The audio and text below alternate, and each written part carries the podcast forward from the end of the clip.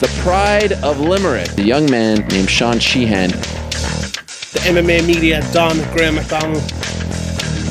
The severe MMA people that are coming to the local shows way before everyone else. To see them coming up and they're getting their shot, and I'm proud that people are coming up with me. Fáiltarí an episód céad agus de den severe MMA podcast is Mr. Sean si Khan agus Tommy uh, le Graham McDonald. Uh, this week we're going to talk about UFC Fortaleza, UFC London. Uh, we're going to look at the ACB card a little bit, uh, talk about Mackenzie Dern, and look at your, uh, questions as well.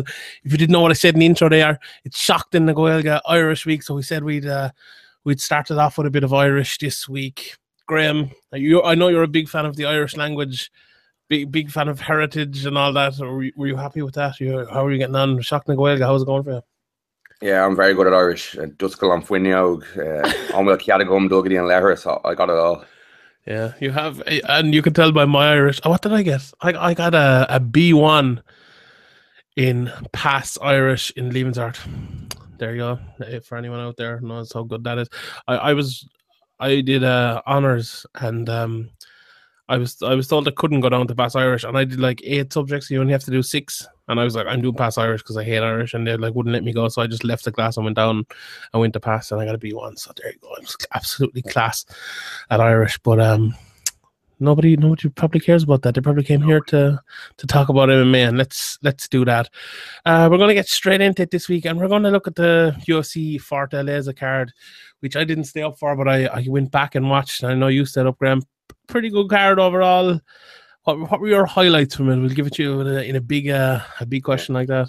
I was actually out at the 30th and I got back for the last couple of fights and then watched them back after that. But uh, yeah, the I, they all they, they all were good. The ones I saw and um, I went back and watched all of them. And the the Joe Soto fight was very good. Although I'm sure we'll talk about it, but I think uh, the ref kind of screwed up a little. Hundred percent. Yeah, we haven't actually talked about it yet, but uh, we, we we'll get into that. We will get to the main event first, I suppose. But this is the kind of one where we want to talk about talk much about the main event because it was not really the main event. There was other more important fights on the card, but um, it was.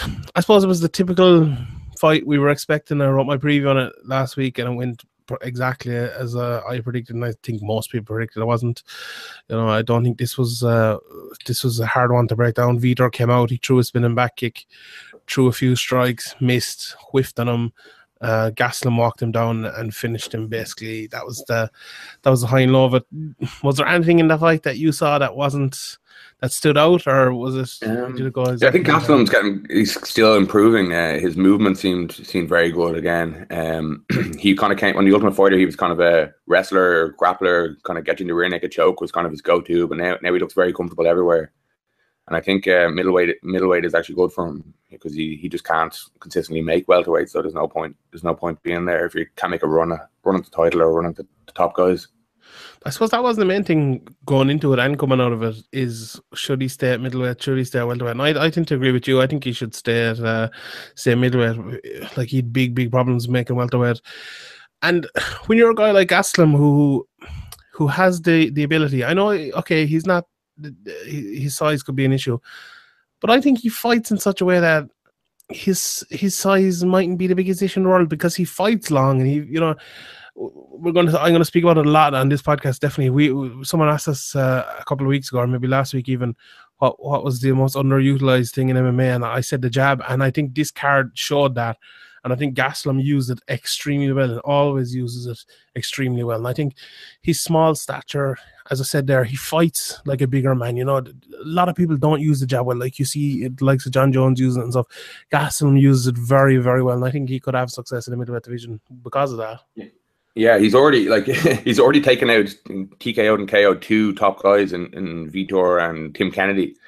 Like so, I don't think I don't think um I don't think there's any any reason to be rushing down back down to welterweight anyway. Uh, if it's if if if it comes to the, the, stage where he's just getting outsized and outstrengthed or out uh, out muscled, then then maybe think about it. But I think he's a he's a strong guy naturally. He seems he seems to be strong, and I I, I agree that he should just he should just stay at middleweight for the foreseeable future anyway. Yeah, yeah, I'd agree. I, I think You're there's putting away top guys. Like, why move? yeah. What's the point? Like, there's a like, why would you just cause yourself the bother of going back down to welterweight and miss weight again? And like, I don't think he's a particularly big welterweight either. eh, To be honest, he he can No, definitely make able to welterweight. make welterweight, no Yeah. problem, really. But he just can't. So there's no point. We've been we've been trying. He's been missing and hitting weight for a couple of years on and off. It's it's he's losing part of his purse every time he misses weight as well. So I'm sure that's part of it for him as well. Obviously, the the weight cut is obviously um, if you if, if you can compete at the highest level without doing it, then or without without doing an extreme weight cut, then that would be ideal, really, wouldn't it? Yeah, definitely. And the fact as well that he has a loss to Tyron Woodley, who's the champion at welterweight.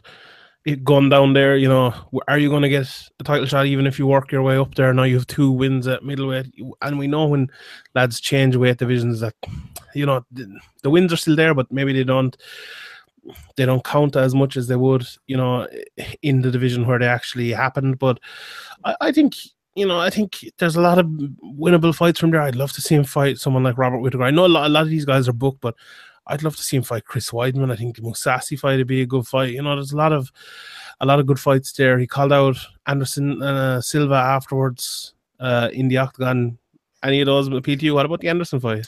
Yeah, I don't know. I don't, I don't like that for Anderson. I, um, Yeah, he's basically feeding Anderson to Kevin Gastelum. Maybe maybe WME IMG will do that if they think Kevin Gastelum could be a a future star. But I prefer to see Anderson in kind of um, uh, legend matches, kind of nearly like Bellator would do with Anderson, nearly.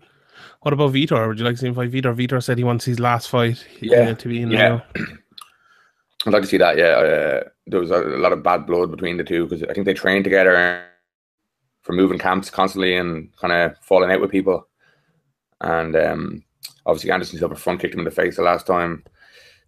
Um, so yeah, I, I don't know. I'd, I'd watch that again if it was, like it'd be a good send off for both of them as well. It would be a it'd be a big fight in Brazil as well. I'd say main event. Yeah, I actually think it kind of does make sense, even though Vitor's coming off of uh, you know a lot of losses. I think he's what is he lost three of his last four or something like that.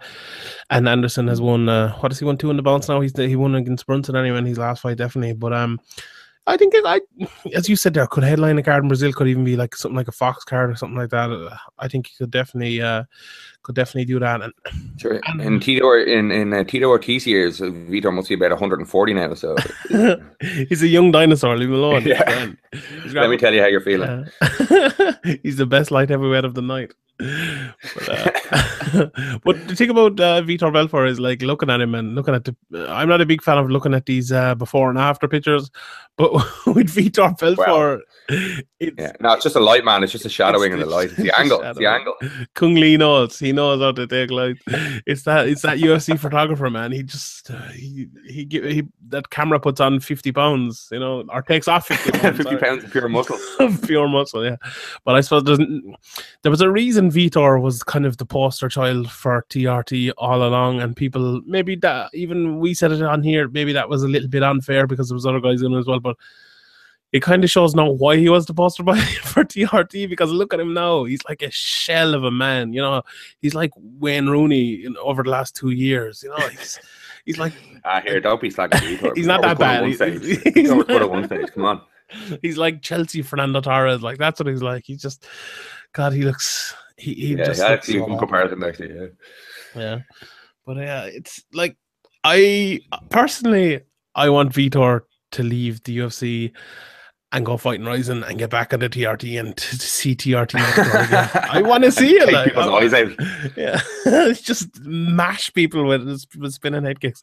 Like it'd probably take him a good while to um to get back on the stuff. Like uh, obviously, like we're not accusing him of anything here because he was on. TRT. Le- no, he was on TRT legally. He could get back on it again. You know, he obviously has a medical need for it. You can see that by his traps. Like that, uh, those traps aren't the same as they were before. But uh, yeah, he's he's just not the same. And seeing him fight now, it, it's kind of sad because he's a pale shadow of himself. But it's for someone like me who would be relatively pro um, testing and anti PEDs, I think it's a good thing to see someone like that. But at the highest level, at least, when you're in the Wild West, like Rizin or you know probably back in there or something like that, that that's the place for it. Really, let him let him go over there and do it. So I think, uh, I think that's wise. But uh, yeah, I don't know. Looking like if you're looking back at Vitor's career, and you're expecting him to be the same fighter again, that's that's just not going to happen. If putting him in against Anderson Silva, that's another one. We spoke about Anderson Silva against GSP last week. It could look like shadows of themselves. That'll definitely look like shadows of themselves if you put Anderson in against uh, against Vitor. And I'd I, like I'd probably pick Anderson in that. But um, where would you go next with with Gastelum? Do you think he's he's ready to be pushed into the top five, top ten? He's ranked number ten at the moment. But Vitor's Yeah. ahead of him, so he'll be pushed up. Yeah, I, don't, I think they won't give him Anderson Silva, so you're have to looking between like Whittaker, Mousasi, Weidman, Jacare, and then Rockhold, Romero, and Bisping are the only people ahead of him. So, um, is Mousasi's booked? I think Whittaker's booked as well. Whittaker's fighting Jacare, isn't he? Rockhold seems to be the only one not booked. Yeah, Yeah, is he still injured? Though? I think he's just coming back now. Though he's, I think he's waiting to get booked pretty soon. So Yeah, well, we could make that happen. I, I you, next, whoever wins that would be right in position to, to fight for the belt. Then, so it would uh, it would work out no matter who wins that one for the UFC. Yeah, could be. There's but there's, I suppose there's a good few fights coming up now uh, over the next two or three weeks. Like as you said, Rockhold uh, very big. Uh, We're talking about Catalan being should, should say a middleweight, but I think Rockhold is a big middleweight as well. Like it might cause him some trouble. huge. Yeah, I wouldn't mind seeing him fight the winner of Weidman against Mousasi. That's coming up in uh, in three weeks' time at UFC 210, I believe. Like Weidman, what he lost to. Uh, he obviously lost to Rockhold, then he lost to uh, Romero. If he picks up one there, I don't think he's getting into back into title contention with that one victory over Mousasi. I think that Gastelum fight would be a pretty pretty good fight. Um, I'd, I'd like to see that if uh, if they can pull it off. But um, let's move further down the card. We'll talk about Shogun versus Villante in a second. But for me, the best fight in this card, and the main of, I'll take Ariel Helwani's uh, words for it. The people's main event was uh, Edson Barbosa against Beneil Dariush. And for me, watching this fight, we got robbed of Khabib Nurmagomedov versus Tony Ferguson a couple of weeks ago, but we were given this, and I, like I was given a bit of stick uh, for saying this was one of my favorite fights of the year, you know, a couple of weeks ago. But I, I thought it was just a phenomenal fight. I thought it was an absolutely, I, I think it's one of the most high level fights in the history of the UFC. To be honest, I thought it was absolutely just brilliant, brilliant fight. Dariush, for me, was winning easily. Was was tying with uh, round, yeah. Barboza, and Barboza came back in it late in the first round, in the second round, and even on in the second round, Bar- Dariush was having plenty of it, slowed down a little bit, and obviously got knocked out clean with, with that uh with that flying knee. But did you were you as high in this fight as me, or am I going overboard here? Um, I, yeah, you're probably you're a big fan of Dariush. He's your boy, isn't he? He is. Um, but I, I like him as well. I, I wouldn't I wouldn't say that was one of the best fights of the year, but or it probably is one of the best fights. But I I wouldn't I wouldn't be like oh But I was saying that before, and I mean, I was Oh, okay. not Oh, after. okay. Was Yeah, yeah, yeah. I love the Saw matchup as well. Like, yeah, yeah. Like, yeah, I always love Bar- Barboza fighting. He's just like, I I think, I think it was it Mike Bohn or somebody posted he's he's got the he's got the, the spin kick, the jumping knee. What else was it? Wheel kick, Wheel kick, leg He's- kick. leg kick. He's got all these knockouts inside the UFC. So when he throws when he throws a kick or a knee, he throws to finish, and that's always exciting. But it can it can also lead to him getting tired. But I think both of them both of them started to get tired in this fight, and uh, there was a sloppy shoot for for a takedown, and Edson Barboza timed that knee so perfectly. Just an absolutely beautiful knockout. That'll be on highlight reels for years. The last 15 seconds of that fight are like I watched them this morning. I watched them maybe 50 times over again because it was just brilliant. Like if you wa- go back and watch the scene, right? At the very end, right? Um, Bar- uh, Dariush throws a jab and he goes down and he gets kneed and knocked out, right? If you wind back 15, 20 seconds before that, Barboza throws a jab, goes down and gets kneed in the head. The exact same movement. The, what happened in the knockout happened the opposite way around about 15 seconds before it, right? So you could see that that was like that was you know new in both their brains. And then a, a second later, Dariush tried to do the same. He jabbed, but he um, uh, Barboza kind of backed away from it. He didn't he didn't do it. He, he, you know he didn't throw the knee. Then he kind of jabbed again and he fainted at one stage. And then Bar- Barboza knew it was coming. Like he threw the knee. If you watch it, he threw the knee before Dariush ducked the head. It was just, I was one of the most unbelievable, beautiful knockouts I have ever seen. You know, I thought it was absolutely brilliant. Like there was a four, there was four different. Like it happened the other way around. Then it Darius tried to to get down. Then he fainted going down. Then he went down, and then Barboza knocked his head off with a flying knee. You know, all in the space of 15 seconds. I like. I thought it was just I thought it was just unbelievable the way it happened and the knockout. You know, you you can't rule a guy like Barboza out. Uh, I was watching a little bit of the fight companion. Joe Rogan kept saying it. You can't rule him out. You can't rule him out. It's just unbelievable, isn't it? Yeah, it, yeah, it was. It's um, like Barboza kind of sometimes in the past has been known to kind of fade. when it starts going against him, he kind of maybe maybe kind of gives up a little too easy. But he seems to have toughened up recently. Yeah, like he seems to to to be more well rounded in the kind of mental side of things. He always had the, the kind of physical side of it or the, the fighting side of it, but now he's actually a real contender. Like he he's he's very dangerous. Like he, what style matchup would beat him? Like to take him down, hold him down style. But it's very hard to do that with such a powerful, explosive guy. And every time you shoot in, you, are risking getting kneed in the face, like like Dariush did. So he, he's re- really well rounded now, and he's actually he's he's at the best place in his career now. I think like that's that's I'm just going to pull up his record here, but I think that's probably his best, most impressive win, just due to the due to the, the viciousness of it. And I know Terry Etim was obviously a beautiful knockout, but Terry Etim isn't is nowhere near was nowhere near the, the level of uh, Beneil Dariush. I, I'm he has he has yeah decision wins over Pedersen and a couple others, but actual like finished was was was devastating. Like, and that's gonna that's gonna put some some fear into people shooting for takedowns on uh, Edson Barboza. Yeah, I've like a little bit of a, an issue here though.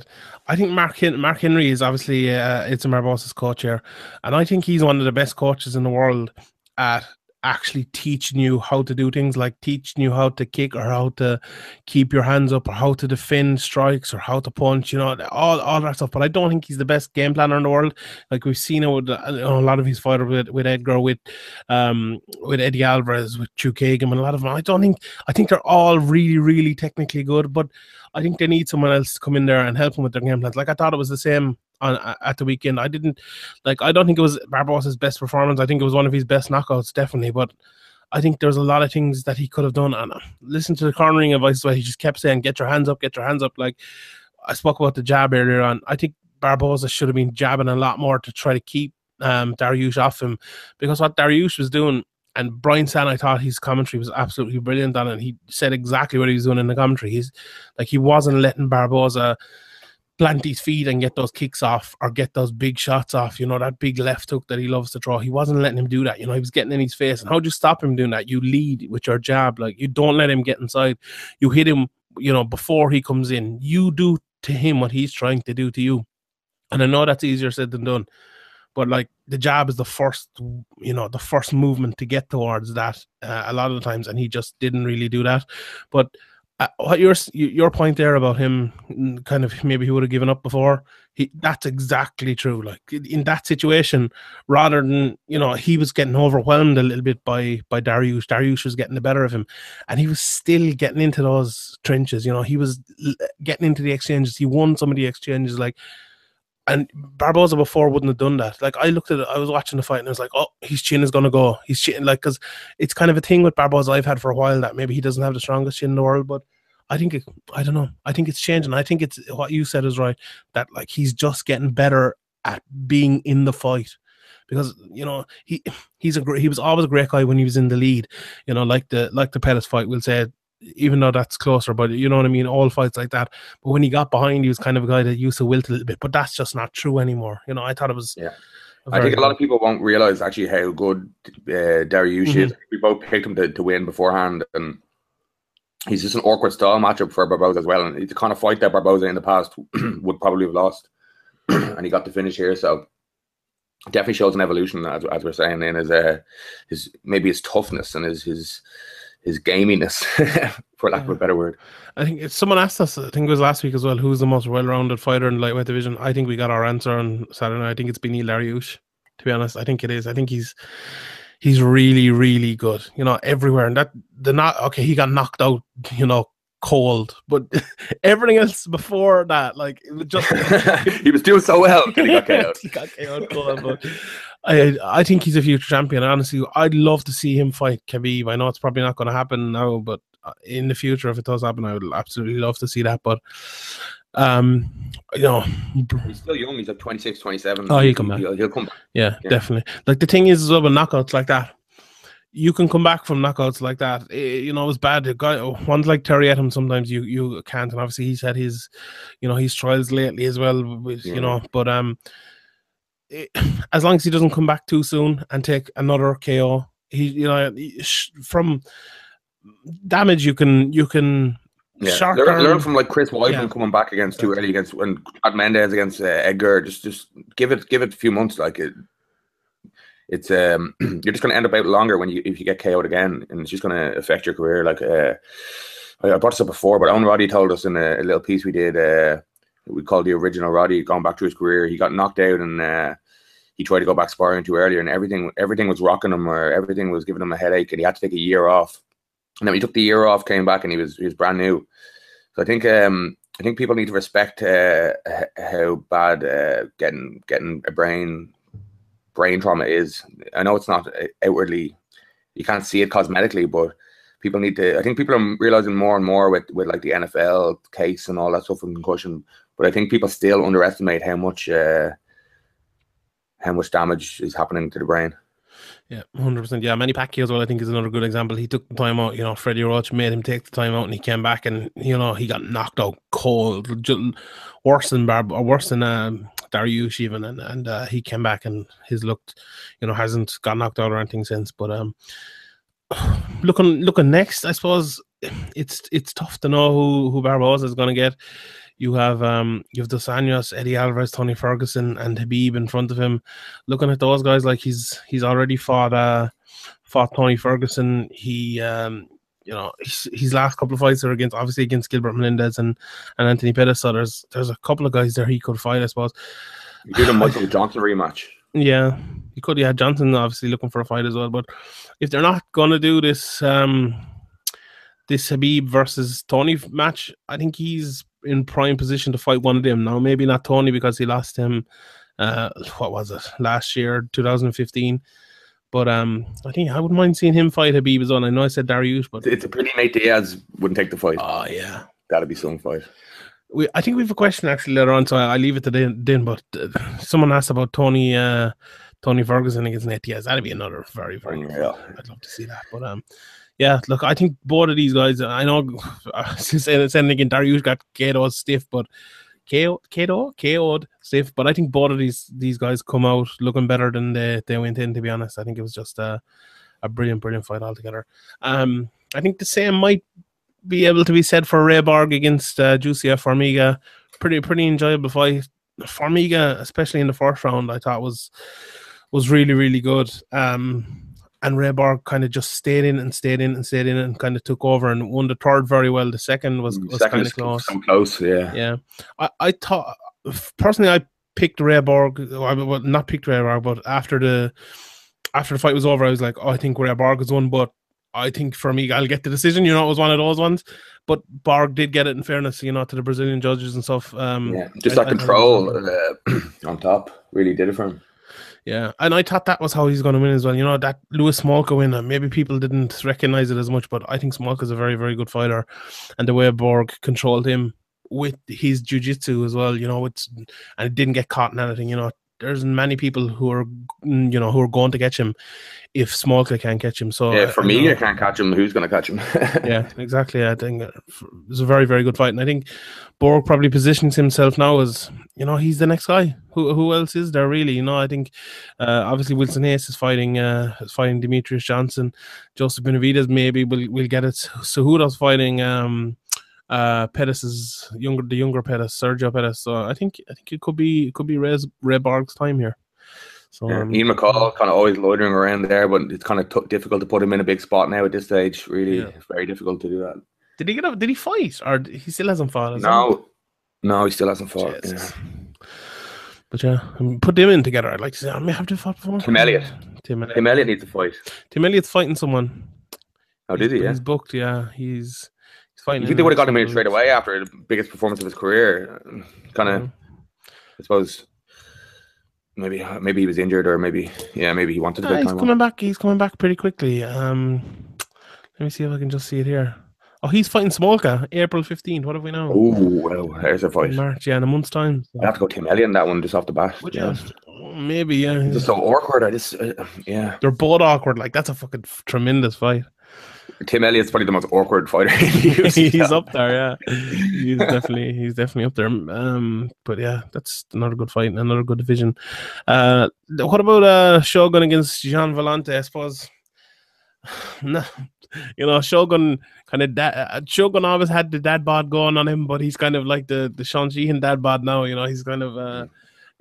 He's very flat-footed now as well, isn't he? All them Yeah. knee injuries have really taken their toll on him. They are. I think like Shogun there a couple of years ago went and trained. We mentioned him earlier. Went and trained with Freddie Roach for a while, and I think that alone has extended his career because his boxing has got uh, a lot better and he's kind of a different style and he's he's able to fight in a flat-footed way. You know, you saw him moving his head a little bit. I know he got nearly got knocked out, but he was moving his head a little bit better. He was getting out the way of shots and he was winning exchanges. Um, and you know, Villante was a, a willing recipient to be honest, and draw most of the fight. But you know, it was it was kind of a slow motion. His fight IQ is just it, it- Yeah. it's just so bad. It's really bad. Yeah. Like And he I actually thought- has a lot yeah. of the skills if he, if he could if he could decide what shot to throw at what time correctly. I thought Shogun's was really good as well, especially when he got him hurt. You know, the there's that finish chip going around. good. Yeah, that body shot. You know, in between all those other fast I finishing think shots. that's what that's what rocked him more than anything. I think that's what made him wobble. I think to be honest.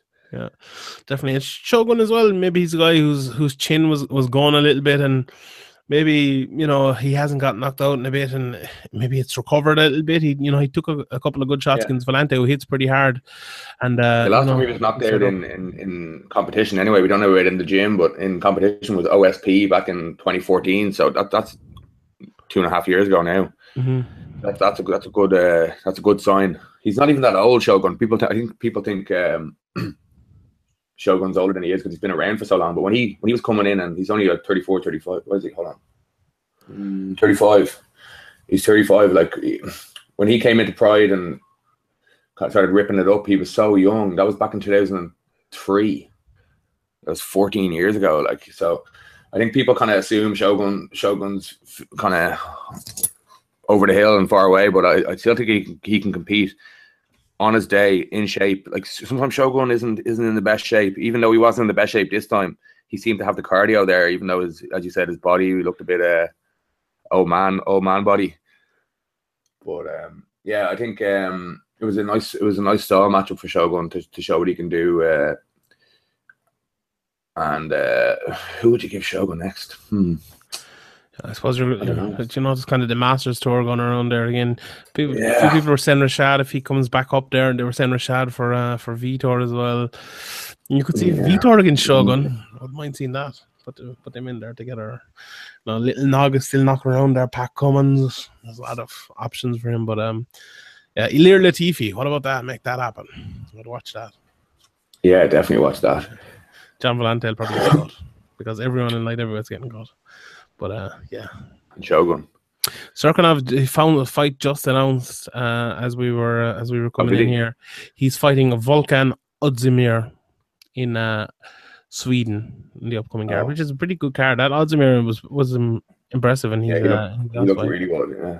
yeah. So that should be uh, that should be pretty good.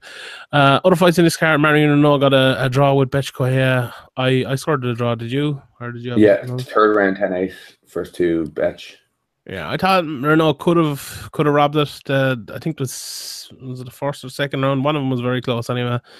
Um, and you know, but I'm I'm okay with that. Uh, that draw.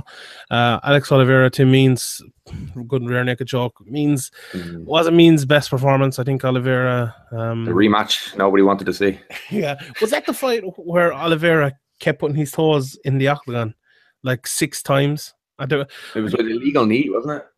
No, no, but the, at the weekend the fight. Um, oh yeah, yeah. I, I think I think yeah, he kept using his to kind of turn his hips. Yeah, Yeah, uh, kept like, his, pushing off and pushing times he did it. it. Like uh, Big John McCarthy, whichever fight it was, I think it was this fight anyway. Big John McCarthy was refereeing it. uh, I don't know how he didn't take a point. Like I thought he just kept doing it. Like he warned him a couple of times, and he, he I don't I have no idea why he didn't take a point. But um, I digress anyway. Another strange refereeing decision came into Joe Soto. I know you wanted to mention that. Yeah, um, even before that decision came, it seemed to me like she was the the referee was way too close to the action at times, and they, they couldn't circle uh, a certain way because she would have been in the way. It was kind of like it was weird. And then um, when Joe Soto got cut, she kind of came in and touched the fighters, and then kind of backed away, and then came in and touched them again, and then backed away again, and then uh, there was a, like a choke was, was in the middle of a choke attempt, and then she decided to break it up and stand them up and check the cut and then she started them standing after that. So it kind of changed the whole course of the fight. Yeah, I thought like you don't if you're if you're stopping that right to check the cut, you do it immediately. You don't wait. Like if someone has enough time to get go down and get a choke in, and then kind of half lose the choke, that's too much time. Like you, you, you need to let it go at that point. You need to need to let the fight, you know, continue. Uh, they're fighting there. I thought that yeah, was when you touch the fighters, you want you want you, you want to get in there and break them up properly, not just kind of half-heartedly go in and go, "Oh, lads, do you mind uh, stopping for a second there?" You got to get in with a bit of aggression.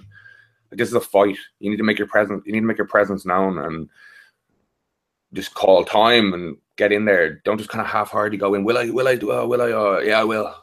And then it's kind of in a scramble and in a choke attempt. It, it, it was just, uh, it, it, just wasn't good refereeing. Yeah. Uh, what did you think of uh, of that result? Um, uh, I had it to, to Joe Soto. I think it it could have gone either way, really. But um, I think the third round definitely was a, a 10-8. It could have been a could have been a draw as well. But I, I think Soto was the the rightful winner.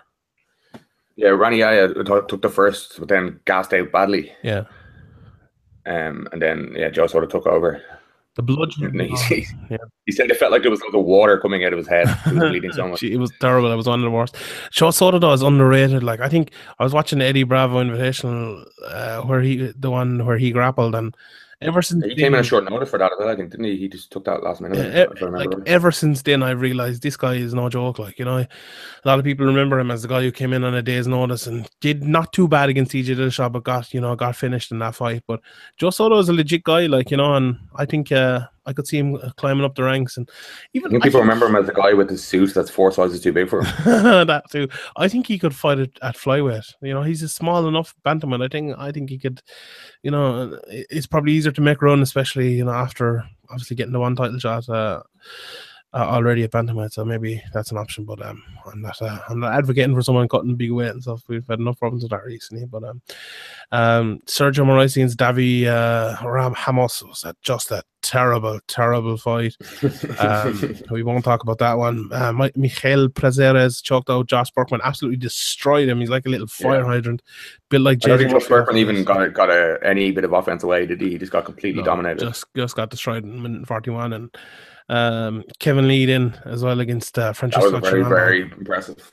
He looked like it was it was going to go. It looked like it wasn't going to be as night, and maybe Trinaldo was going to work his his takedown game and kind of wear wear him out. But uh, Kevin Lee, like he's he's he's a finisher. Like he he took the back and he wasn't messing around. He wasn't he wasn't going to stay on in hat and side control and take the round. He was there to finish and I think I think uh, he looked very tired after the fight, so maybe that was part of his uh, his reasoning for for going straight for the finish instead of playing it safe. But it's good to see people take chances uh,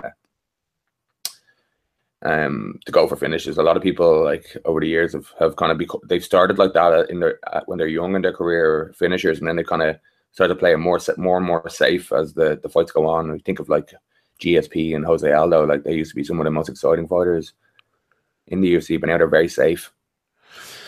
Yeah. So hopefully that doesn't happen to Kevin Lee. Uh, I wasn't, I wasn't that impressed with it, to be honest. I think, like, I rate Kevin Lee as a guy who could be championship material, like, could be getting up there fighting for championship. I think, um, you know, Trinaldo's a good fighter, but if, you know, if you're a championship level fighter, you should be beating him, you know. And I wasn't beating him easier than he did beat him. Like, you know, he, I think he was losing that fight.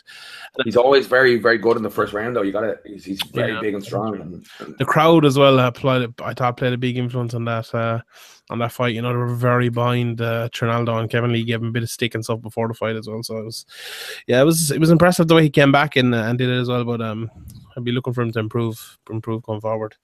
Um, I didn't see the the Jeremy the the uh, under the fight past prelims. Anything uh, anything of note there? Clark McLellan Um, got a the knockout of um, yeah, the knockout of Garreth McLellan was was was nice. Uh, um, yeah, not too much though. Rony Jason, yeah, Yeah, was, uh. Uh, back and forth fight. Um, a lot of strikes, a lot of output in the Rony Jason fight. A good win for Jeremy Kennedy because Rony Jason is, is, is definitely a good uh, a good litmus test. Yeah. See where you're at. Yeah. Eight takedowns, like eight, nine, ten takedowns, like he's relentless. Nice. Right, let's get to the UFC card this weekend where um the, the Octagon travels to London to uh, is it it is the O2 Arena for a, a terrible main event, but not well, not a terrible main event. It's a good fight, but uh, you know doesn't stack up uh, with names. Uh, Beast in for- 25 8. Who doesn't know that name? level for the level of this card. Uh, and but not a not a bad undercard. Um, and I suppose the first one we are going to talk about is Irish Joseph Duffy, who takes on uh, Reza Madadi over three rounds. And it, here it looks like it's on the preliminary card, which is a bit odd. It's But, the um, headliner of the brilliant. Oh, is it? Oh, yeah, fair enough. Joseph Duffy, we, we obviously brought out the the uh, mini documentary on him last week. If you haven't if you haven't seen that, go over to Severe or um well youtube.com forward slash severe art and, and check that out. But he's seen in good spirits and stuff coming into this, didn't he? Yeah, he, he actually he seemed kind of more. Uh, he seemed happy with himself. I thought. I think maybe like uh, when you got one fight left on your on your deal, it might some people it might add a lot of pressure and make it a kind of stressful time because it's very important to get the, to get the win here and impressively if you want to maximize your your your uh, your your pay on your contract that you're hoping to get from the UFC or from Bellator or whoever. But he seems to be he seems to be pretty laid back about the whole thing. Uh, I think it's a nice style matchup for Joe, so maybe that's part of it. If it's not exactly a a top guy.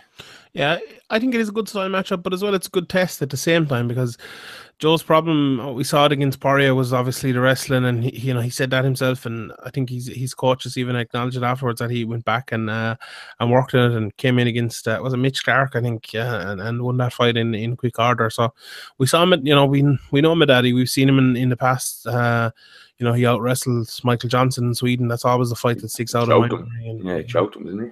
yeah, he he he took him down and you know just beat him up against the fence before he, he did that. He really dominated uh, large periods of that fight with, with his wrestling. So you know that's that's definitely um you know that's definitely a challenge for Joseph Duffy. But you definitely you definitely fancy Duffy going into this. You know the game has moved on, and obviously Michael Johnson as well wasn't the fighter he was back then as well.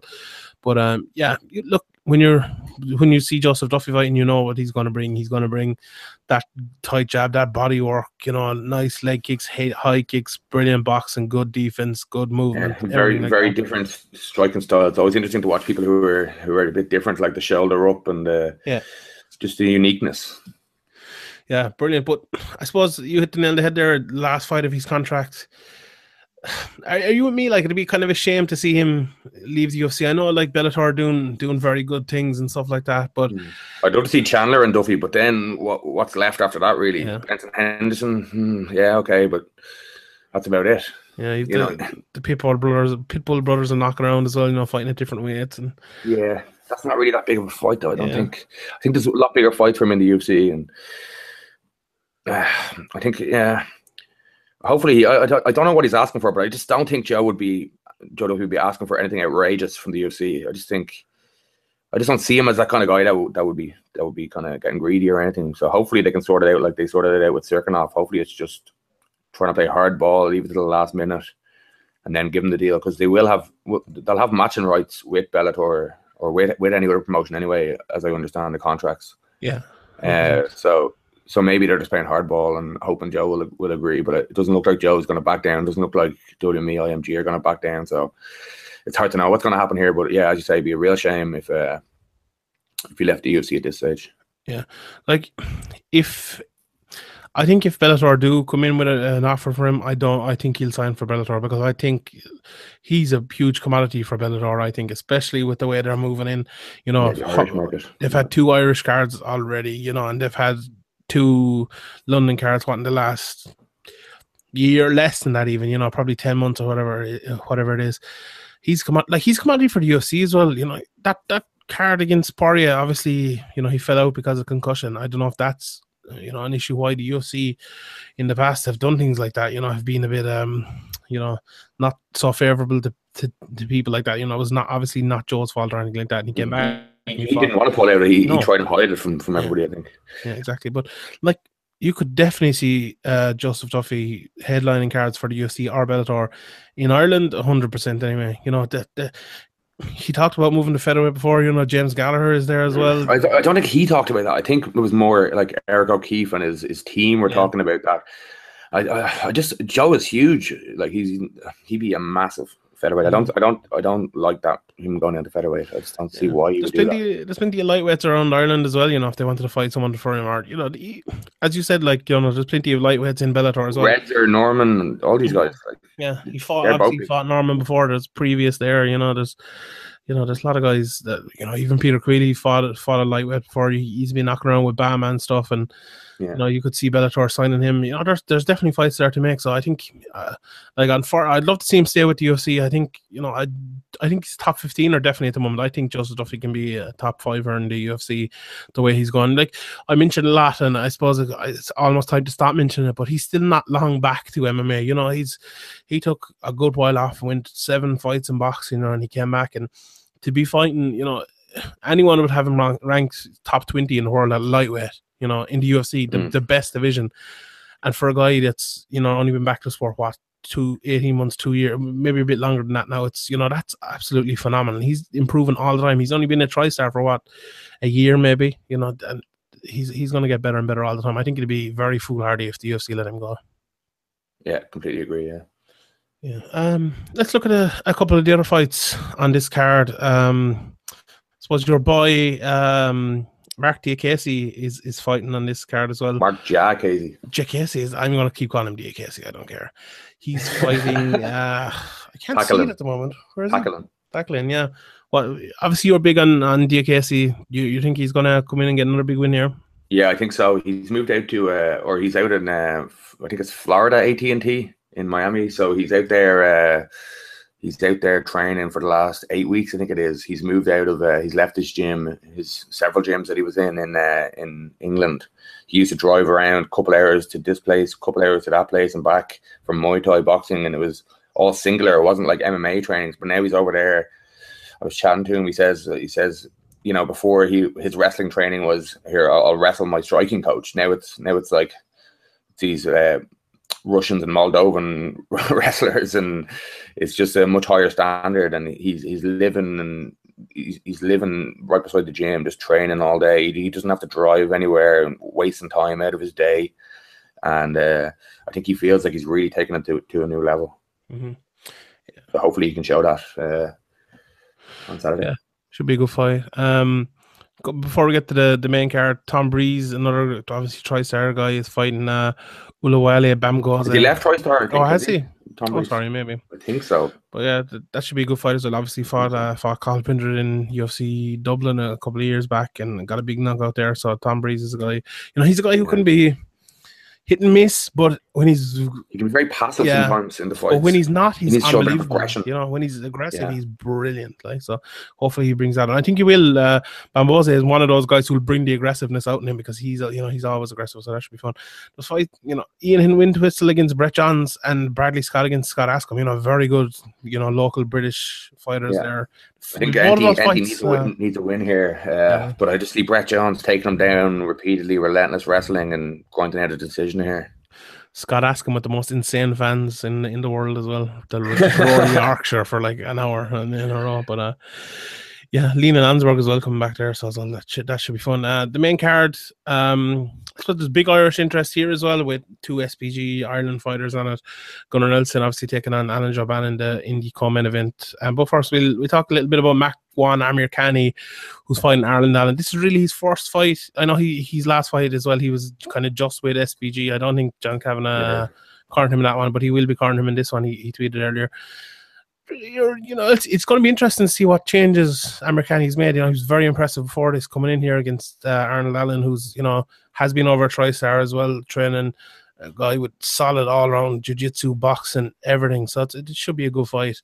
I, for, for me, I don't know. I think Amirkhani might be just a little bit too long, too big, too awkward. He could get him on the ground, and I I could see him finishing him. But uh, He's another one like kind of like Brett Johns, who's relentless with the takedowns. He Yeah. just he mess around. He just gets you down into his comfort zone. Um, his his last fight was a win over Mike Wilkinson. Um, in, in a kind of a, a bad blood kind of grudge match. Um, uh, I- um, Mike Wilkinson, obviously, we'll talk about it later, but he he uh, he lost to Brendan Loughnane at the weekend viciously. So maybe that that win after that doesn't look as good as it did before.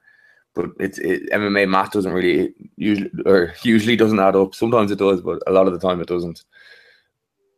Um, I think I think Amir, I'm not sure what the crack with Amirkhani is. How, how much time he actually spends over in, in SBG Ireland? Is, is it just a few weeks before? Or, I see a lot of pictures of him there, though. I'd say he's there a lot. I, you know, I, Hmm. Maybe he is these Yeah. days. Before I think he was kind of coming and going, and maybe he had some personal problems. I think with uh, well, ask Mike Wilkinson about that, or go back and watch a few Mike Wilkinson interviews. He'll tell you all about it. how, how could you blame him anyway? What would he What would he want to be in Dublin for? For fuck's sake, stay well out of there, Amir. Amir, yeah, Amirkhani, Makwan. Sure, sure, what are you talking about? You're from Limerick. Nobody in Dublin goes to Limerick. Everybody in Limerick comes to Dublin because it's great. Catherine Costigan won there. She trains out Limerick won last week. There you go, undefeated. I love the Dublin fighters win this as year. well. Nah, sure, a lot of them lose too. A of 'em. But yeah. anyway, Gunnar Nelson has been over in uh, SBG as well. There, I don't think he's been he's there much, but I think he maybe he's there for the last two three weeks or, or something training with the uh, with the guys. I saw him. I think uh, I think uh, Brian, not Brian. I, I don't know. Someone Peter Queally wanted him had a had a picture up and. Uh, He's been over there training with him. So uh, Alan Jouban, we spoke about this a couple of weeks ago when it was um when it was announced. Good fight, little bit, maybe a little bit underwhelming. You know, there was always talk of Gunnar Nelson against the likes of you know Rory MacDonald and guys like that, and you know maybe he's yet to get that one big fight that you know that would really you know whet the appetite of people. But Alan Jouban is a is a good honest pro and should be a good fight as well. Yeah, yeah, I'm looking forward to this one. It's always I always love watching Gunnar. It's just that kind of methodical. Uh, people haven't seen actually. There's like a David Attenborough uh, uh, commentary of of Gunnar Nelson's fights, as if he's like a, a predator out there catch, catching his prey. It's very funny. Um, yeah, I think uh, I think Gunnar Nelson uh, striking is a bit underrated. I think people always assume it's kind of a grappler against striker matchup when it happened when he gets matched up against a striker, but Gunnar striking is very good. I think um, the Brandon Thatch fight showed that. Some- Sometimes Gunnar can be a little bit flat though. He can kind of come out and just kind of do a lot of nothing. So it, it, it, there is that chance with Gunnar Nelson that he'll come out flat, but recently he seems to be a bit more urgent, and uh, I'd say he might um, mix mix mix up the strikes a bit at the start, and then uh, shoot a double leg when he can get his uh, when he can get Jouban up against the cage. And uh, once he gets it down, I'd say it'll as long as there's 30 seconds left in the round or more, he'll probably get to finish.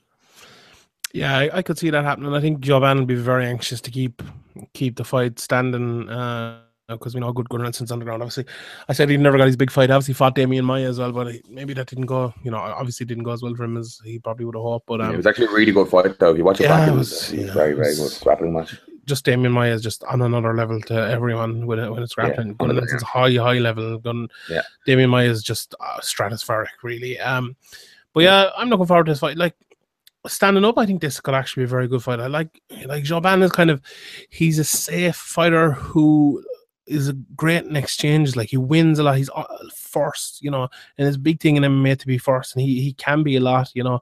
So that'll be another challenge for Gunnar Nelson, who you know, you're you say striking's underrated. I agree, and I think it's more he's he's kind of power striking, knockout striking. You know, I think I think he's very very good at that, just picking those you know those sweet shots to get you know hurt guys to get him down as well, and, and maybe choke him out. But but he doesn't wear uh, he doesn't wear um strapping on his hands either, does he? He just wears the gloves.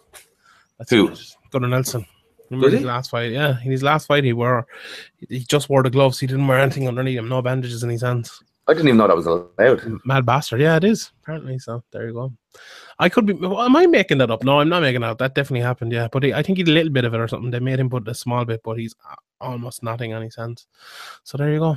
Um, yeah, I, I think we're both picking picking Gunnar Nelson in, in that one anyway. I could, you know, I'd probably I'd probably go with you. I think he's getting he'll get the uh get the choke out maybe after a knockdown or something like that. Uh, Jimi Manuwa against Corey Anderson.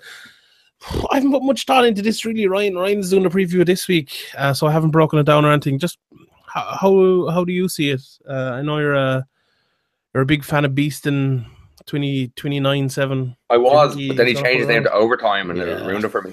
Ruined it for me. I, I agree. If he changes back, I'll jump back on the bandwagon now. So Yeah.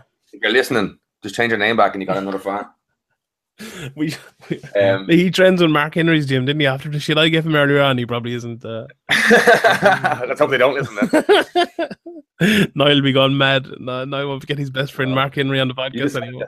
you, you don't even believe it. Poor after Bam Bam Healy fell out of ACB last week, you know, and, and we Ah. giving out about uh, Mark Henry here, you know. This Niall, Niall could be fucking he, he- out the door. He could be he could be running away from us pretty quick. But um, yeah, look, Yeah, but Jimmy Madden was coming off the biggest win of his career Mhm. against uh, OSP. That was, uh, I think, a lot of. I think he was a big underdog in that, and I don't think a lot of people saw him just KO in uh, OSP.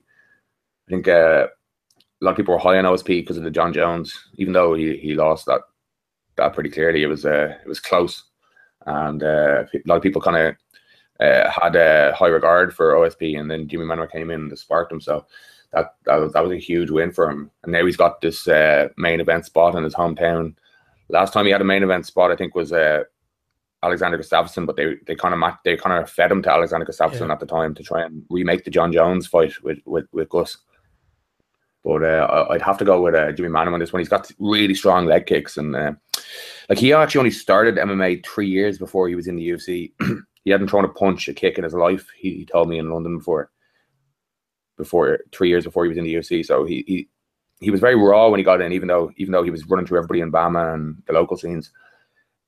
Um, he seems to be putting it together now. Like he's very strong as well, and um, I'd have to, I'd have to, I'd see it probably maybe a late it's a five rounder, so it's a late TKO for Manuwa, maybe brutalize the legs a bit and uh, take away Corey Anderson's movement, and then uh, finish him. Um, I don't see it that way. I, th- I see it the other way. I think Beastin will take him down and, and uh, win in the first couple of rounds. I I'm still not sold on Manuwa's takedown defense. I know he did a good job against uh, against OSP, and he's you can't fuck with with Manuwa's striking. You know, he's obviously very very good. Um, but yeah, I I think Corey Anderson is good enough in the striking to survive long enough to go in and get the takedown. I don't think he'll have any problem getting the takedown. uh, To be honest, I think he's his last fight. He was very very impressive. I think it was the best uh, performance of his career against Sean O'Connell. I know he lost um, to Shogun by a split decision before that, but you know, put away by Villante as well recently enough, didn't he? yeah. But I don't know. You know, he's he, he doesn't have a submission win on his record yet, but that last that last performance against Sean O'Connell, you know, I, I think there's one coming or maybe a TKO again, but um, I still don't think I, I'm not sold on Manuwa as a top guy yet. He's number four in the rankings. I'm kind of feeling the same way about Corey Anderson. It kind of seems like every time he steps up to fight a kind of higher level fighter, he he, he, loses. Uh, Yeah.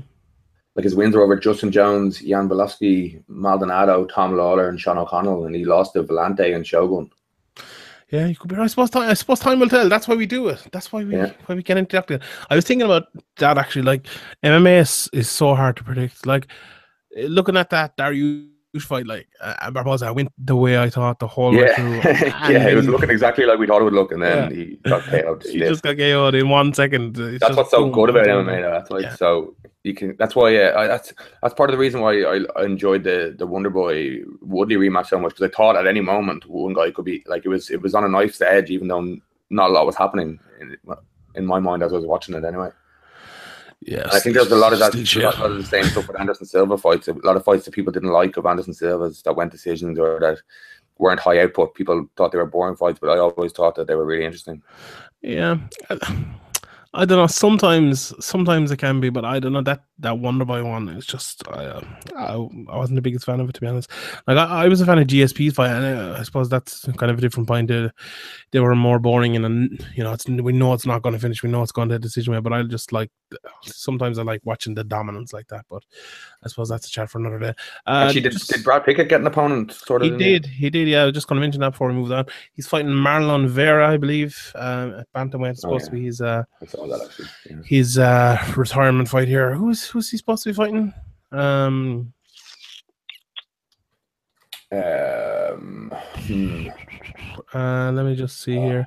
Henry Briones, he pulled out. Obviously, uh, Nick, uh, Nick Neil Seery put in his uh, putting his name to be to replace him, but I think he was on Snapchat there drinking pints of Guinness the other day. So uh, I say Sean, Sean Shelby probably probably follows him. Celebrate, So, Celebrating Liverpool's huge three points over Burnley. referees, the referees are a joke in that game. What a farce! Sure, you'd know all about joke referees being a Man United fan, anyway, wouldn't you? Nah, will you stop that? Playing Chelsea tonight. Dragged Man United into the into the Champions League race, kicking and screaming with a bunch of offside goals.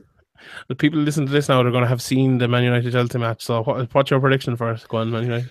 Uh, it depends what what like uh, the lineup Chelsea go for. If if they go for a full team, I, I'd have to see them. Sure, of course, they're going to go for full team. Why would they not? They have no Europe, nothing else. They just have this. Yeah, because it's only provincial cup and nobody cares. Yeah, but of course, they're gonna have full team. Man United are without Rooney. Um, oh no, well that's a real shame. Rooney, Zlatan, Martial, Rash, and Rashford. All four strikers out. How does Zlatan only get three games? A stomp, two dives, and a, an elbow, and he gets three games. That's not the. So what's, what's your prediction so for uh, Chelsea against Man United? Um, I'd say it'll be really tight. I, for, uh, Mourinho might do the old uh, six at the back job. They're going to play five at the back, I reckon. Fellaini up front. I'd say, uh, yeah, I'd say it'd be uh, uh, probably six at the back, four four centre backs, two wing backs, and lump it up to Fellaini. Um, I can like get a flick on or uh, He's not off of. Fellaini. No? I, yeah, I'd say Ooh, Martial in front then is it? no, no, no. I, you're not listening to me. Rooney, Zlatan, Martial, Rashford are all out. Oh It's really? Okay. Fellaini up front. Who? Fellaini just by yeah. himself. Is there nobody Yeah. else? No. No, there's no one else. Mata behind him probably. Yeah, and Mkhitaryan probably. Mm. Yeah, it's a tough one. Mkhitaryan's a bit hit and miss. Um, 3 0 Chelsea, I reckon. I don't know. I'd say it'd be tighter than that. Mourinho knows how to make a game into a stinker. This could be a real stinker. Do you know what's funny actually? You know, at the start of the year, Man United went to, to Anfield and played six at the back against Liverpool. It was funny. The first that was the first quarter of the year. Now we're in the, what the third quarter of the year, and Liverpool are at home at Anfield playing six at the back against Burnley in the last fifteen minutes of the game. Not funny how things happen. For like the last two minutes of the game. Yeah, no, they brought Lucas on with like fourteen minutes to go. Yeah, He's a defensive mid though, wasn't he? Yeah, playing. yeah, where's he been playing all season? Right, he played a few games centre back because go of away, uh, crisis. go away, injury. go away, go away. And Saka Scum being a is on Scum, pure shit. Ah, yeah.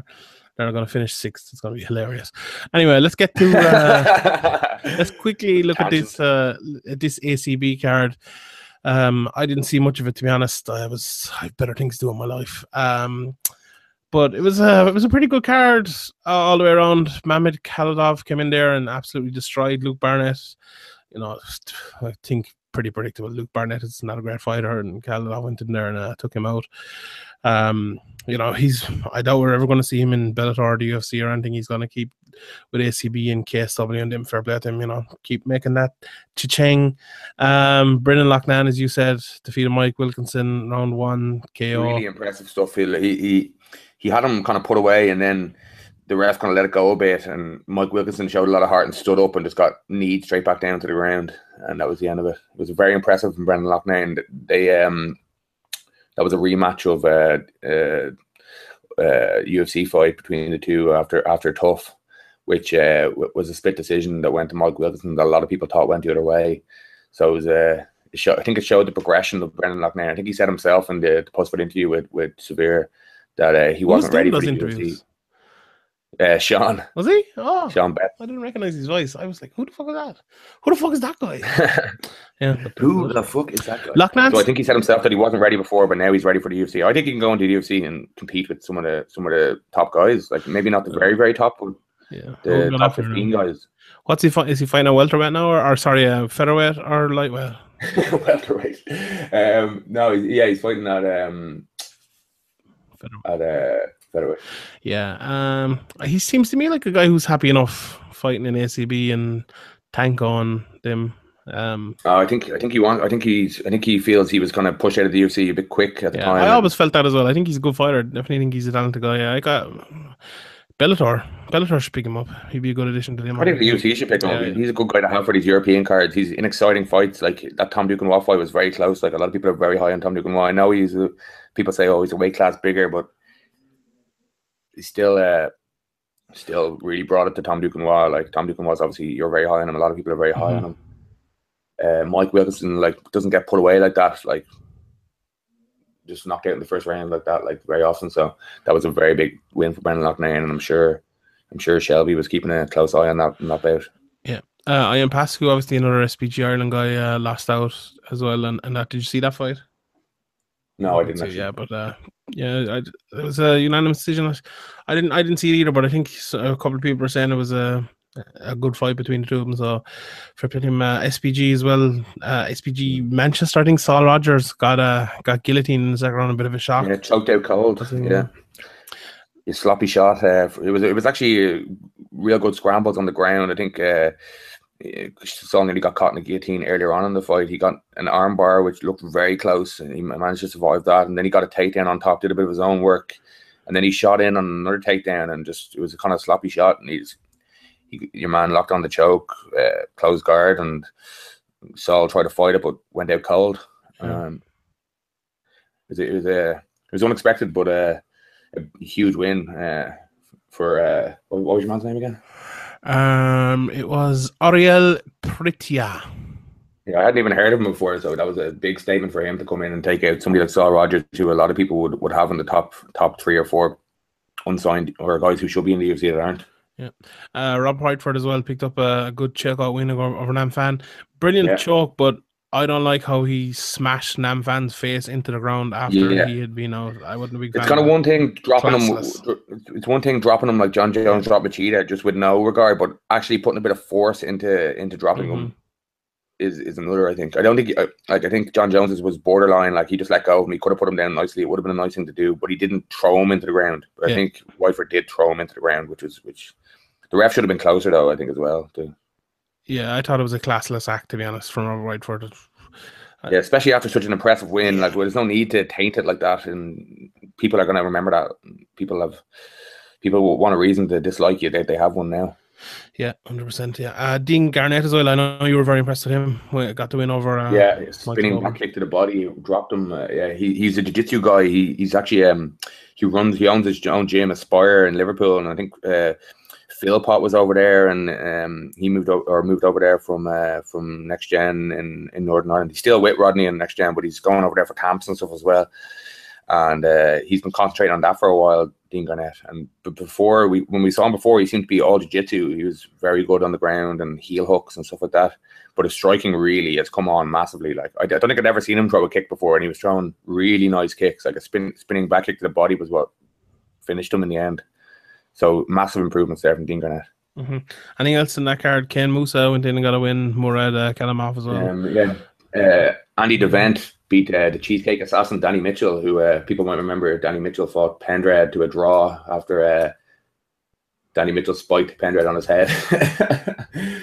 Sure, nothing wrong with that. No, what's it? You know, a bit of MMA. No, nothing wrong with that. But uh, okay, yeah, let's let's move on. Before we get to the questions, uh, Mackenzie Dern fought at weekend. You watch it. You weren't very impressed with her. No, her her striking, um, her striking didn't look good at all, um, and it looks like like she shouldn't be missing weight. Um, to be honest, again, um, she didn't look in the greatest shape. She kind of tired, but her ground game is obviously so much superior to uh to the girl she was fighting. I think there's a GIF or a little video going online Yeah. of her spinning crazily and throwing hands, but it just looks ludicrous. But I think Mackenzie Dern has a long way to go. I think a lot of people got overexcited uh, about saying, "Oh, she'd beat this person in the UFC and that person in the UFC," and I think she, I think she's still very young in her career, and it takes a while to transition from from grappling to, to MMA. There's a lot more to it.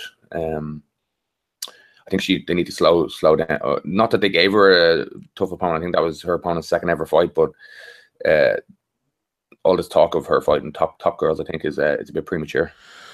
I think uh, if she gets anyone in the UFC to the ground, she wins easily because she's the best jiu-jitsu female. She got this girl down repeatedly though, and couldn't couldn't do much with it. Ah, yeah, but these, you know, these things happen as well.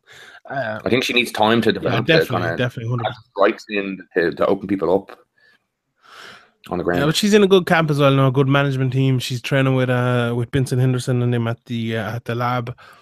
I think I Yeah, think she will Mark improve. Henry- You or not Mark Henry, Crouch. Yeah, John Right. Crouch. Yeah, good team. You know, I think she's she's a good placement. No, obviously her father as well is a is a martial artist, very famous martial artist as well, and you know she's over in Brazil training a lot as well. You know, she's she's kind of a Brazilian American, so you know, I still have a high hopes for her. the weight issue. You know, she. It's hard. She's a bit bit like Kelvin Gastelum a little bit, you know. She's thick as a ball of porridge. You know? she's she can make one one fifteen all right, but I think one twenty five pounds would be her division, and I I think she should just fight there outside of the UFC. You know, have her fight there, and that division is more than likely coming. You know, it's it's probably going to come soon. Um, you know, she you know naturally she's kind of a, a you know she she just built a little bit bigger than you know you look at look at Jacek, she's a very slight build you know a lot of people like that you know she she doesn't have that slight build you know she's a little bit bigger of a build and I think it's uh, she's going to be a, a 125er going forward she can she can make I, I, I 115 don't think so. I think she make 15 no problem, really. Uh, Not no problem, Yeah, obviously, because she's missed it twice now, but it shouldn't be that much of a problem, I don't think. She didn't seem in the best cardio shape, a, a bit more a bit more uh, road work and cardio, and she'd probably make that extra five pounds easy enough. Yeah, yeah, like you, yeah, possibly you could be right. Um, but she's obviously one of the one of the top prospects. You know, I suppose you judge her kind of harder because of how much Yeah, of a because of the actually and is. uh, the skills that she has on the ground are obviously phenomenal. But yeah, But I think the, the, the, she needs a few more fights before people can, before it's uh, a little bit slower than people maybe expected when when she first came in. I, I I tend to agree with you, Graham. For once, for once, you might be right. for once you, you could be right. Right, let's uh let's get to the questions. Uh, first one, as always, from uh, from Mr. Podge. Uh, if Poirier beats Alvarez, there were matched this week. Where will you put him in the lightweight picture? Title shot if he can be if he can win a few on the way. Uh, I don't know. People are going to be scrambling to see the Conor McGregor Dustin Poirier rematch. Yeah, well, will Conor McGregor be the champion? You know, is he ever going to fight in MMA again? It looks like. I suppose we should mention the Floyd Mayweather thing. Yeah, I, I- a couple of weeks ago we talked about it, and I said like the thirty percent. I think it's like ninety percent now. I think it's ninety percent. Why? Yeah, because Floyd Mayweather set a date. Uh, Dana White was out talking about, oh, you know, if you want to be a draw like Conor McGregor, you, you should, you know, you can't deserve that money until you're Conor McGregor. Went on the Jim Rome show and said, um, I wouldn't stop Conor McGregor having that fight. You know, if the fight is there from him, I think that fight is happening. To be honest, I, I'm almost, I'm almost sure of it now. But, um, yeah. So uh, you, I, I watched Floyd Mayweather's interview with Rio Ferdinand. You would have gone fucking insane. He's like, uh, he, he's a, he's a fighter. I'm a fighter. uh, We're all fighters. Why don't you fight then? Let's have a fight. yeah. Do you know what McGregor should do though? Um, he should have um a, a- an out in his contract that if he wins, they have to fight in MMA. That would be that would be. He's not going to win. Like we all know, he's not going to. But that would be hilarious. though. just, just like it'd be a brilliant thing for him to say, like in the build up, I'm going to knock you out, and then I'm going to be choke you out in MMA afterwards. You know, that'd be fucking unbelievable. But um, if if he managed to beat Mayweather in the striking, uh, why would Mayweather agree to an MMA that's that's a good point. That is a good point. But uh, yeah, that's not gonna happen anyway. But uh, I'm like, it's annoying now. But once it gets signed, I'm actually looking forward to it because the shit talking stuff is gonna be hilarious. Like you know, it's that's basically why I want this fight and where why a lot of people want it. You know, because that shit talking will be will be absolutely brilliant. But to get back to the question, Poirier ranked number ten at the moment. Um, if he beats uh, Eddie Alvarez, you know, n- probably moving him up. And there's lots of guys there. There's obviously Michael Johnson who who beat him. Chiesa there hasn't fought in a while. I think he's coming back now. You've Barboza. He's now he's not moving up much to be honest. Dariush is above him, and I think he will be for a while. But um, yeah, Poirier's Poirier's a good fighter. I'm close personal friend of mine as well. So uh, from Farrell Connolly, friend of the podcast, good man Farrell. Uh, what UFC champion will defend the belt the most in 2017, most successfully? Hmm. I suppose uh, uh, Wooden is already defended at once, so he I suppose he is a, a head start on him. Who's, who's he going to fight? when, when, when was his when was the Tim Elliott fight? Was that December or January? It wasn't January anyway. No, it was it was December before that. He, yeah, he could be one. He's Wilson Reis coming up pretty soon. Could be him. Marvin Nunes. Mm, nah, probably not. Yeah, Um, it's tough to know, really, isn't it? Because I'd say, I'd say DJ. DJ will probably get in three again this year. I'd say yeah, yeah, I'd say so. Yeah, against her. he's a safe Uh, option anyway. Yeah. Andy at Andy STE one two three. Tyson Pedro versus Little Nog at UFC Auckland. What do you think? Poor little nog. Uh, um, I don't know. Maybe he should join the this the Le- Legends League. Yeah, that Jeez, that'd be a, a tremendous beating. But um, that's the type of fight Little Nog would take. you know, because he's an insane bastard. But uh, yeah. Uh, question here from from Patrick Sheehan at Pat Sheehan one two three. Do you think that the fact that many fighters are being given TUEs and reduced sentences, be, uh, well, I, I- retroactive TUEs, I presume he means, and reduced sentences because of tainted supplements, has a net result of the media and fans beginning to reserve judgment until USADA give their full results and sentences? yeah, I, I think um, I think they shouldn't unless they have to pull them from a fight. I don't think they should they should announce the potential violation until they actually do the proper research to see what happened. If they're just gonna like that, that's gonna be beside your name forever in people in a lot of people's minds. Even if you do get cleared, even if you did do nothing wrong, all these people claiming, oh, it was skin cream, oh, it was this, it was boner pills, it was a purple vial from Thailand, all this shit. Um, people just kind of assume you're lying, lying, and uh, even if you get cleared, they just assume that it was some kind of technicality. So I think they they should probably do their research before they out somebody's name with a beside a potential USADA violation. Unless they have to pull them from a fight, then obviously there's there's a problem there with why is he gone from the fight? I think I think it's changing a little bit. I think Well- people are giving him that benefit of the doubt now. I think people realize there's been so as Patrick said in that question, like look at Tim uh, Tim Tim Means, look at Yoel Romero. You know, I, I know what you're saying as well. They're still tainted with it, but What, I think I think though, what I think happens is these guys they, they pop for something, then they frantically go out and buy Yeah, all the and test them, and try to find what that, and they're like, "That's what I took," and it's like, "No, you didn't." Yeah. It- It's a little bit of both. I'd say. I'd probably say it's leaning more to what you're saying there, but there definitely is a little bit of, all of it. But you know, I suppose if you can find it out, you can find it out. Um, yeah, I think people are reserving. Like, there's a thing in MMA where people get insane for a while, mad about things, and then they kind of realize, and then those things go away. Like, remember Urijah Faber, and when he used to be like uh, the one, the fight before the pay per view, and people were like, oh, why is Urijah Faber not in pay per view? And other people, like loads of people, and then people realize, oh yeah, that's why because you know they can get better exposure. They're not going to get extra money because they're on pay per view and all you know all that sort of stuff. Yeah. Things like that happen all the time. They just re- you never hear that anymore. Really, you know, little bits.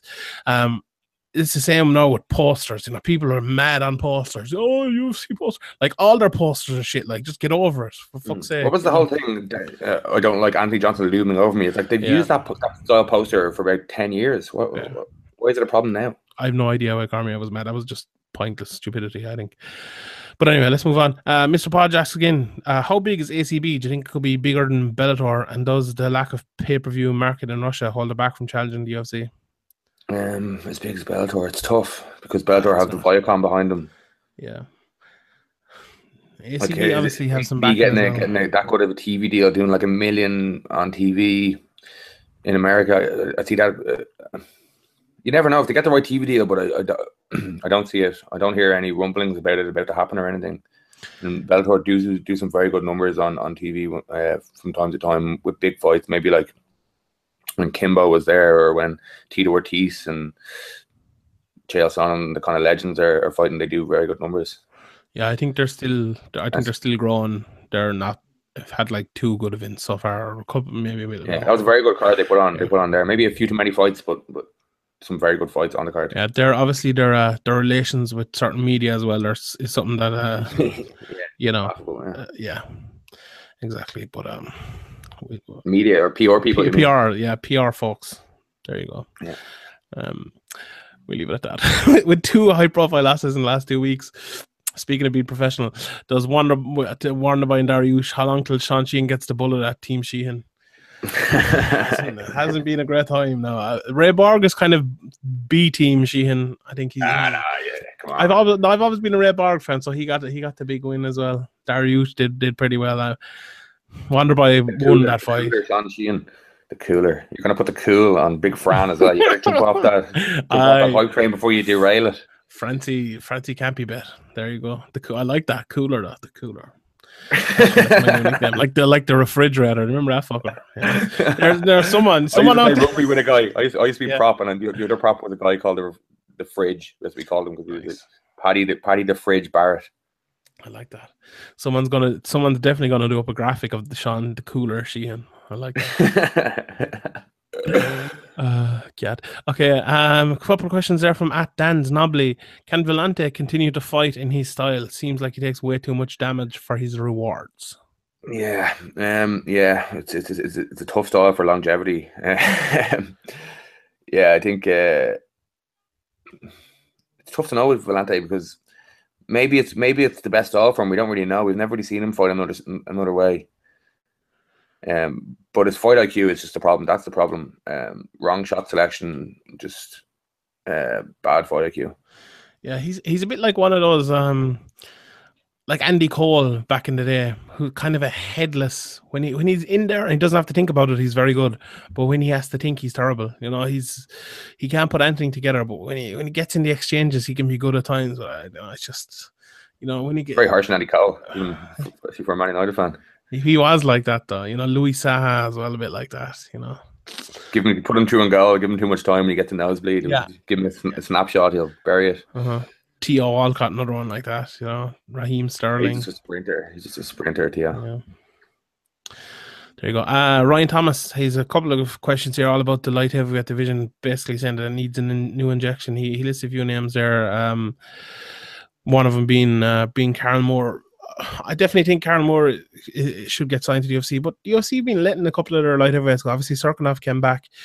Bader's future hasn't been uh, decided yet. Um, who, else they let uh, Nikita Krylov go? You know, so I'm not sure. I'm not sure. how- You know what they're doing with division. To be honest, have you any ideas? Yeah, maybe they are trying to freshen it up a bit. I don't. It, it is strange. Um, it could be just a money thing, just trying to cut down on these guys that don't sell pay per views, that don't don't put bums on seats ticket wise, and that are earning that are earning a bit too much in the WME IMG's minds. The roster some, maybe is a bit too big. It kind of gets inflated, and then load, loads of cuts come along, and it, it kind of seems to, to happen every couple of years that a bunch of people get cut at the same time or around the same time or don't get their contracts renewed. So maybe they're trying to trim down the roster in, in order to bring in some fresh blood, or maybe they're just trying to trim down the roster in order to save money. Yeah, I agree. Uh, we'll get through a couple of these ones quick. Uh, Alex Blackwell with a good question actually. Do you think Villante's Corner was giving him too much input during the, the fight? I, I do. I uh, and I didn't think the input was great either. I think they were being a very very negative. Maybe that's the type type of guy that Gian Villante you know needs it. Uh, but yeah, I wouldn't. I wouldn't be there. It sounded like he wasn't implementing whatever game plan they had, No, no. and they got frustrated. And but you need to, yeah, need to be a really, probably a calming influence rather than screaming. hmm Yeah. Uh, Shane Kiley asks, does Hani Yahya have a case for challenge in the decision in the fight due to not getting five minutes to recover from the headbutt? Um, well, like, good luck with that. exactly. That's always the reaction. Yeah. like, Yeah. they tell you to go fuck yourself the first day. Like, it never works. It's just a waste of everybody's time. Yeah, I agree. Yeah, no, he, he probably doesn't have a case.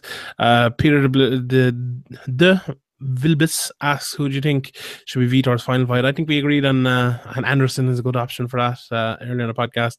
Johnny Byrne asks, do you think judging in MMA has improved drastically? Uh, he decides the Formiga and Borg fight.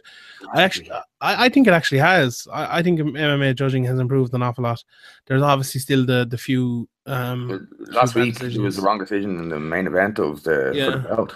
But remember when, like when I was doing the the awards, bringing up the nominations stuff, I, like there wasn't that many bad uh, decisions all last year. I couldn't find, like I could only find like three or four really really bad decisions for us to, for us to vote on. So I actually think the judges are doing a pretty good job. Fairness. Yeah, I think the maybe the 10 8s might be a bit wonky for a while while people get used to used to the new the new rules if they ever get brought in worldwide, which is kind of weird. Every second show seems to be a different set of rules, which is very awkward. Yeah. Um, Um, one, one or two more questions here. A good one from Fraz actually at from Fraser at Fraz uh, one zero zero one.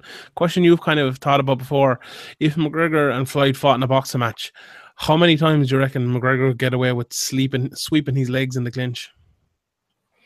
Yeah, I think I think yeah, I think Conor's best option would be to, to, to get into like dirty boxing and kind of half clinching and landing shots like that. Uh, yeah, it's just Floyd is just a master of defensive boxing. It's it's going to be tough unless you make it a real dirty. If you try to box with him, like it's just not it's not to. The chances aren't high. I think the better chances are getting making it dirty, making it as maybe throwing in a few little illegal things, piss Floyd off, get him angry, just rough him up a bit. Like use your use your strength in the clinch that that that, he, that Conor has from years of grappling that Floyd doesn't have. Like Floyd likes to grapple a lot in, in his uh, boxing bouts when uh, to close the distance and buy time. He won't be able to do that against Conor, I don't think. Yeah, uh, he's no chance. Floyd will just kill him. No, but it's it's that, that's the, that's that that is the like the Yeah, the only place where Conor would have the advantage. Uh, like looking at it now, like just from the outside is the clinch. yeah. Spinning wheel kick him. That that'll do. Uh, You're just spinning back fisting where can you? You can't do that. I think, can you? You can't. No, you can't. The boxing is very specific with the the Queen's rules. Queensberry. Injury. Uh, They're Robert very loyal to the. Very loyal. at Robert Burke 2011. Who do you think win an MMA fight? Jamie Carragher or Marwan Fellaini? Phew, I don't know. Uh, Fellaini's a bit of a coward, isn't he? What? What are you talking about? His elbows were El- legit. elbowing people while not looking and stuff, and then pretending, "Oh, it wasn't me, it wasn't me." It's like, Breaking lads' legs. Who did, his legs did he break? Loads of people. He hurt Nani. Poor Nani. What did he ever do with anyone? He broke no legs. Nani, Nani's a little diving shite. He's Nani. Nani literally never harmed anyone, especially opposition defenses. Fucking bastard. He had one good season where he, He did, crossed yeah. the ball onto onto Rooney's head about eighteen times in a row. Remember? Yeah, I do remember that fucker. Uh, at, we have a couple of quick ones here. Just at the soup lad, Kevin Lee uh, called out Khabib afterwards. Do you think he gets that fight? Um, no. No, either do I. At Steve Bergher, do you think Kelvin Gastelum will go on to win a belt over the next couple of years? Hmm, it is very tough at the top of that division. Um, yeah. I don't think so, to be honest. I think Jack Jacare, Rockhold are just they're just bad style matchups for him. Big guys. Yeah. I don't think he will either, but he could. I wouldn't rule out. Uh, Alan at AJK underscore Dublin, who's the biggest promotion in Europe? ACB, Cage, or BAMMA? Um, the biggest. Um, depends how you define. it. I don't know who has the best TV deals and stuff as well. Like, do ACB have good TV deals? No, I don't think so. I'd say Um, at the moment. Cage yeah. Warriors are building up. They, if you're looking over like last Cage Warriors have the years, best TV deals, being on on TV and being on Fight Pass and stuff. But they they kind of are reintroducing themselves. They kind of they would have had all a lot of them fighters from BAMMA if they hadn't taken that hiatus, or Yeah. a lot of the Irish fighters BAMMA have. That kind of set them back a bit. But uh, yeah, I'd say BAMMA at the moment. But there's a lot of problems with BAMMA as well. So. Shims Reardon asks about uh, the 211 card being stacked and uh, could we have a couple of bare months? I think it's okay. I think I think we'll be all right. I think a lot of the P- champions have still to fight and stuff. So I think uh, it's grand that that card is stacked. We'll have other ones coming up after it. Final question from Nate at Neil Kildare. What's your favorite type of takeaway? Ooh, um, it does change from time to time. Um, it's a tough one. Pizza's probably over the years, but at the moment I'd probably go Chinese. I have an awful craving for a pizza at the moment, so I'm gonna go. I'm gonna go pizza with that one. But uh, it's all about he- healthy, clean eating with me at the moment. So brown rice and uh, beef. There you go. That's my favorite. Cooked by myself, not takeaway. I, I lied actually. We have one more question at BCM Dublin. I asked. I teased it earlier. Um, who do you think wins in a fight for an interim belt? Lightweight, Tony Ferguson or Nate Diaz? uh, phew. Nate. I think Nate wins as well. That's a Nate when he when he takes when Nate takes a fight seriously and comes in shape Yeah. and comes ready, he's he's he's a beast. Oh, and love to see that southpaw southpaw is, is always awkward like uh like even Conor as a southpaw fighting a southpaw it was, it was awkward for him in the in the first fight he was it's different shots it's it, it's just an extra little uh problem to overcome for your your opposition and Nate Tony- uses it really well Tony isn't submitting him either. Like no hope. He's probably not knocking him out. More than likely. Yeah, even if you do get a Nate Diaz in an armbar or a leg lock or something like that, he's probably not going to tap, even if you do have it. And Tony's going to get tired before him as well. Like I could see Nate winning that in like the fifth round or something like that. Oh, make that fight happen, please! Oh, make that'd that be so fight. good, wouldn't it? Oh, I'd love to see it. Yeah, throw be- like uh, actually, I don't like interim belts, but just to fucking whatever they want. Two interim belts, Yeah. one each. interim belts for everybody. money. Yeah, I like I like that idea. I like that idea. Right, that's another uh, another week in the books. I'm gonna have an article actually on uh, on Sherdog this week, so I'll check that out on how terrible the UFC London card is. Um, we've loads of bastard. what? What? Negative bastard. Fuck you. Never liked you anyway. Se- severe art on YouTube. We have loads of uh, interviews from ACB. You're going to be over at UFC London, aren't you? Yeah. Yeah. So there you go. Noel, PT, myself, and Steve and Sean are coming down as well on the. Nice. Uh, The stub in London. We about to pass out. There you go. Paddy's Day in London. Strange one. Bad crack. Bad crack. Anyway, Oh, actually, Hard, hard Knocks uh, on Paddy's Day. Oh, yeah. uh, Dylan Logan's fighting, and JMS John Michael Shield is making his long-awaited comeback. Uh, eight and one. He, his only loss was a very controversial split decision a few years ago in Cage Warriors. Um, that should be interesting. Um, I'm not sure if there's going to be a stream or not, but if there, I'll, I'll look into it and I'll put the information out on the Severe Facebook and Twitter if it is available to watch. Yeah, PT's an article as well up today. I Have a look at that, lads. Uh, talking to KSW, uh, Norman Parkins. and about Roberto the big fight. Lewandowski. Yeah, there you Good go. to see him branching out. Phenomenal goal scorer and getting into game as well. Poacher So, uh, extraordinaire. check that out. Thanks everyone for listening. Please uh, retweet the podcast, spread the word, uh, put it on Facebook, Instagram, all that good thing. Tag us. Oh, if you haven't uh, already, go into the iTunes uh, store and give us a, a positive review. Yeah, if you have a negative review, take them elsewhere. Go to other podcasts with them. Come go, close with. go to talking brawls with them. no, he'll fucking Uh, kill you when you see him. he doesn't listen to. Oh, he listened actually last week. I heard him making a making a reference to it, so I better be careful. I better be Yeah, we, we got to stop slagging all so much Yeah. now that he listens. Yeah.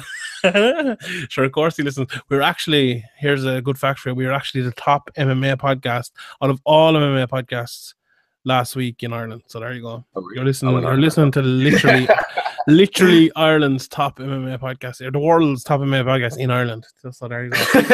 right. This has been the longest outro in the history of the podcast.